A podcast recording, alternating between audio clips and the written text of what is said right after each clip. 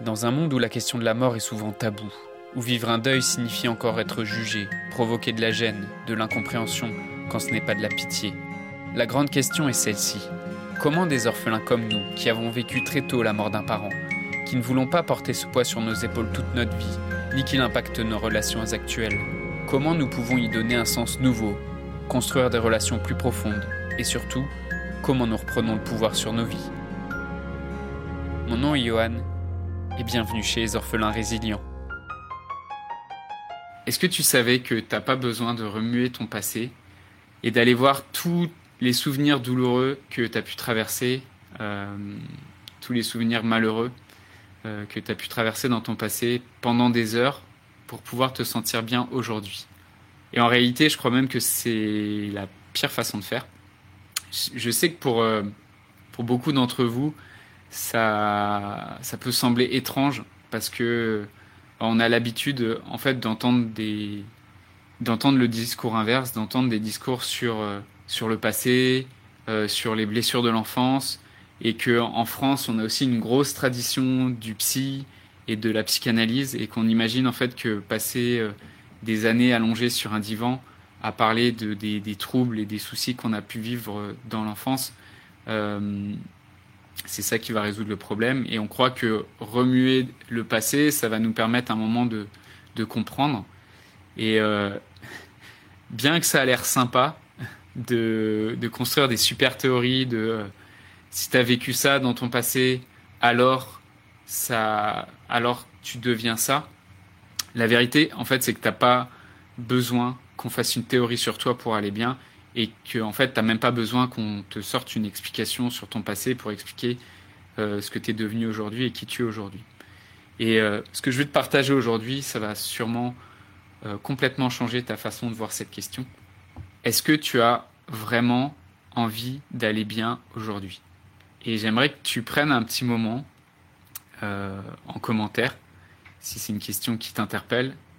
c'est quoi ta première réaction aujourd'hui vis-à-vis de cette question euh, Si je te demande, est-ce que tu as vraiment envie d'aller bien Qu'est-ce que tu ressens? Je sais que, en tant que ou qu'orpheline, euh, en deuil d'un ou des deux parents, et encore plus si ton deuil est récent, euh, cette question-là, elle est, elle peut te sembler à la limite du scandaleux.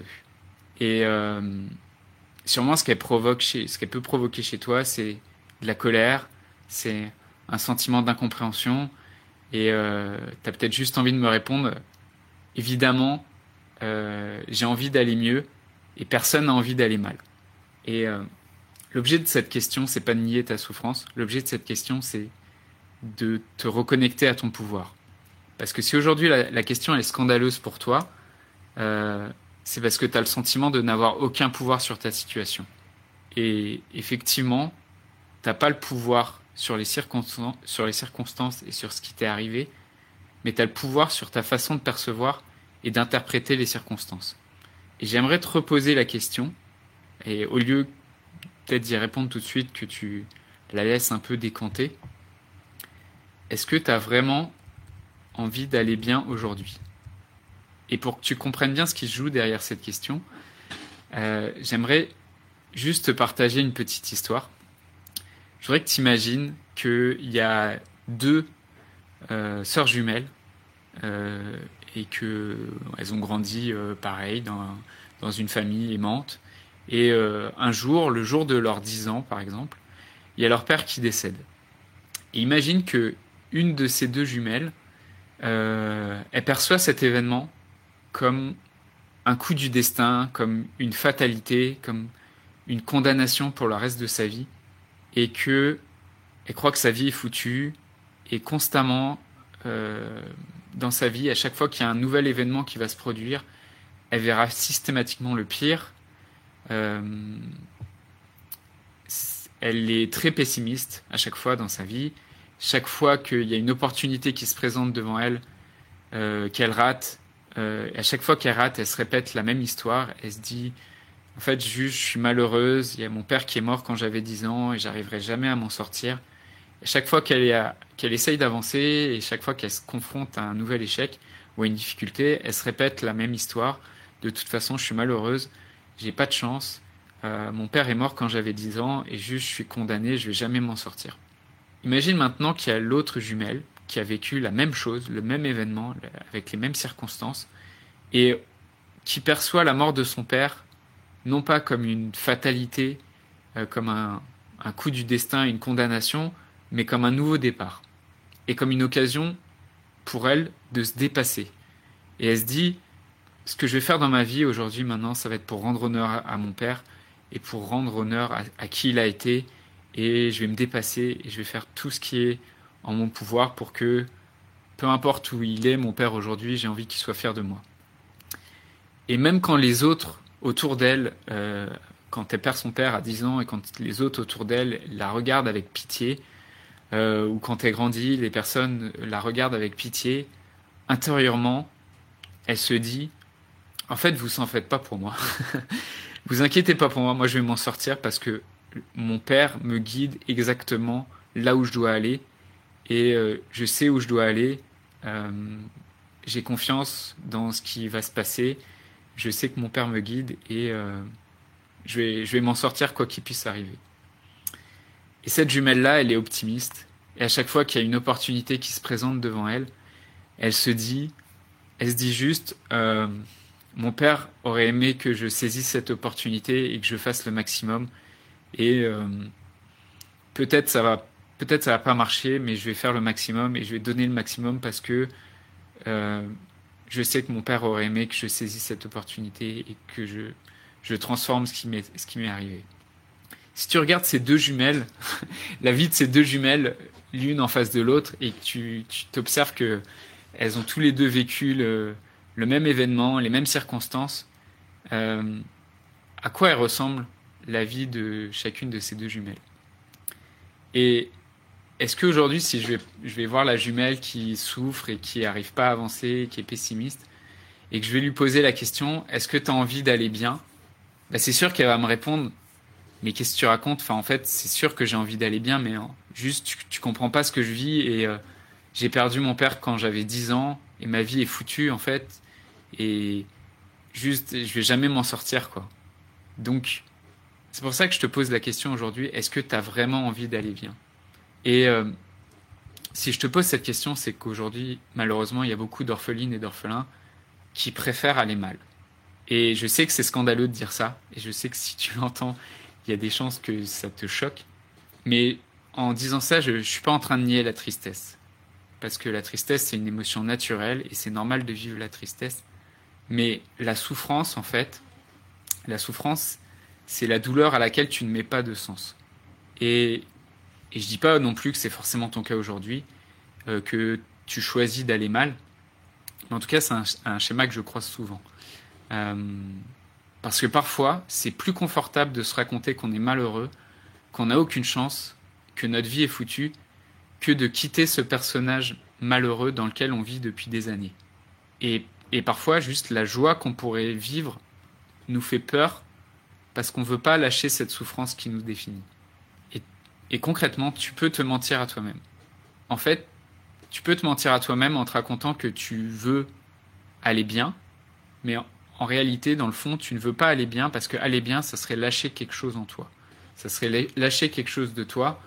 Et, euh, souvent, dans, dans le deuil, euh, dans le deuil des orphelins avec qui j'échange, euh, lâcher quelque chose de toi, lâcher cette tristesse, c'est ne pas s'autoriser à ne pas s'autoriser à aller bien. C'est en fait on a peur que aller bien, ça voudrait dire euh, oublier le parent qui est décédé. Et je voudrais conclure sur, cette histoire de, des deux jumelles par une, citation du, psychologue et du psychanalyste euh, Jung qui dit que euh, tu n'es pas ce qui t'est arrivé, tu es ce que tu as choisi de devenir. Et pour revenir à la question que je, que je posais en introduction, euh, est-ce que tu as besoin d'aller remuer ton passé aujourd'hui pour aller bien? Évidemment non en fait, parce que si tu es ce que tu si tu es ce que tu as choisi de devenir, T'as pas besoin d'aller dans le passé en fait, t'as juste à faire un nouveau choix aujourd'hui. Et t'as pas besoin d'aller d'aller revisiter tous les événements de ton passé. Et parce que dans tous les cas, en fait, les souffrances et les émotions, elles se passent pas dans ton passé, elles se passent aujourd'hui, en fait. Et ce que tu allé, et ce que tu c'est ce que tu es dans le présent, et c'est des émotions que tu vis aujourd'hui dans ton présent.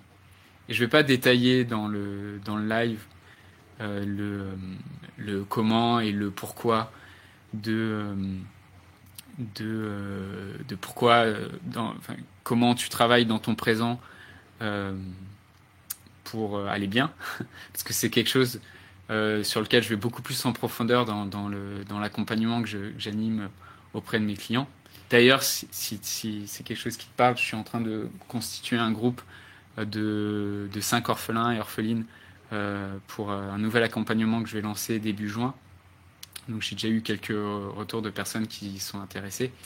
Euh, si c'est quelque chose qui t'intéresse, euh, le, but de cet accompagnement, c'est de c'est de t'autoriser, c'est bah, vraiment ça en fait, c'est t'aider à, vivre aujourd'hui dans le présent tes émotions, et de les accueillir et de te, réautoriser à, à, vivre de la joie et remettre du sens sur sur ton deuil. Si c'est quelque chose qui te parle et qui t'intéresse, euh, je t'invite juste à mettre euh, groupe en commentaire euh, sous cette vidéo, que tu la vois en live ou en replay, ou tu peux m'envoyer un petit message sur, sur Facebook et, Instagram, un petit message privé, et, du coup on prendra le temps ensemble pour voir ta situation, pour, pour, et puis pour voir si juste ce groupe c'est la bonne situation, c'est la bonne solution par rapport à ce que tu vis aujourd'hui. Je voudrais te remercier d'avoir écouté cet épisode et j'espère sincèrement que ce que je t'ai partagé aujourd'hui t'a aidé. Si ça t'a aidé, alors assure-toi de le partager avec un autre orphelin qui en a besoin. Pour les prochaines semaines, j'ai décidé de prendre du temps pour discuter avec toi, pour comprendre et clarifier ta situation, pour te conseiller et te proposer les épisodes les mieux adaptés à ce que tu traverses aujourd'hui. Alors envoie-moi simplement un message sur Facebook. Pour m'écrire, le lien direct c'est m.me slash johan.orphelin et tu retrouves tous les liens en description du podcast. Le podcast Orphelin Résilient, c'est deux épisodes par semaine, le lundi et le vendredi à 8h. Merci encore pour ton écoute. Je te laisse découvrir le sujet du prochain épisode. À très vite. Dans le prochain épisode, je te partage une anecdote personnelle dans laquelle j'ai failli blesser mortellement quelqu'un.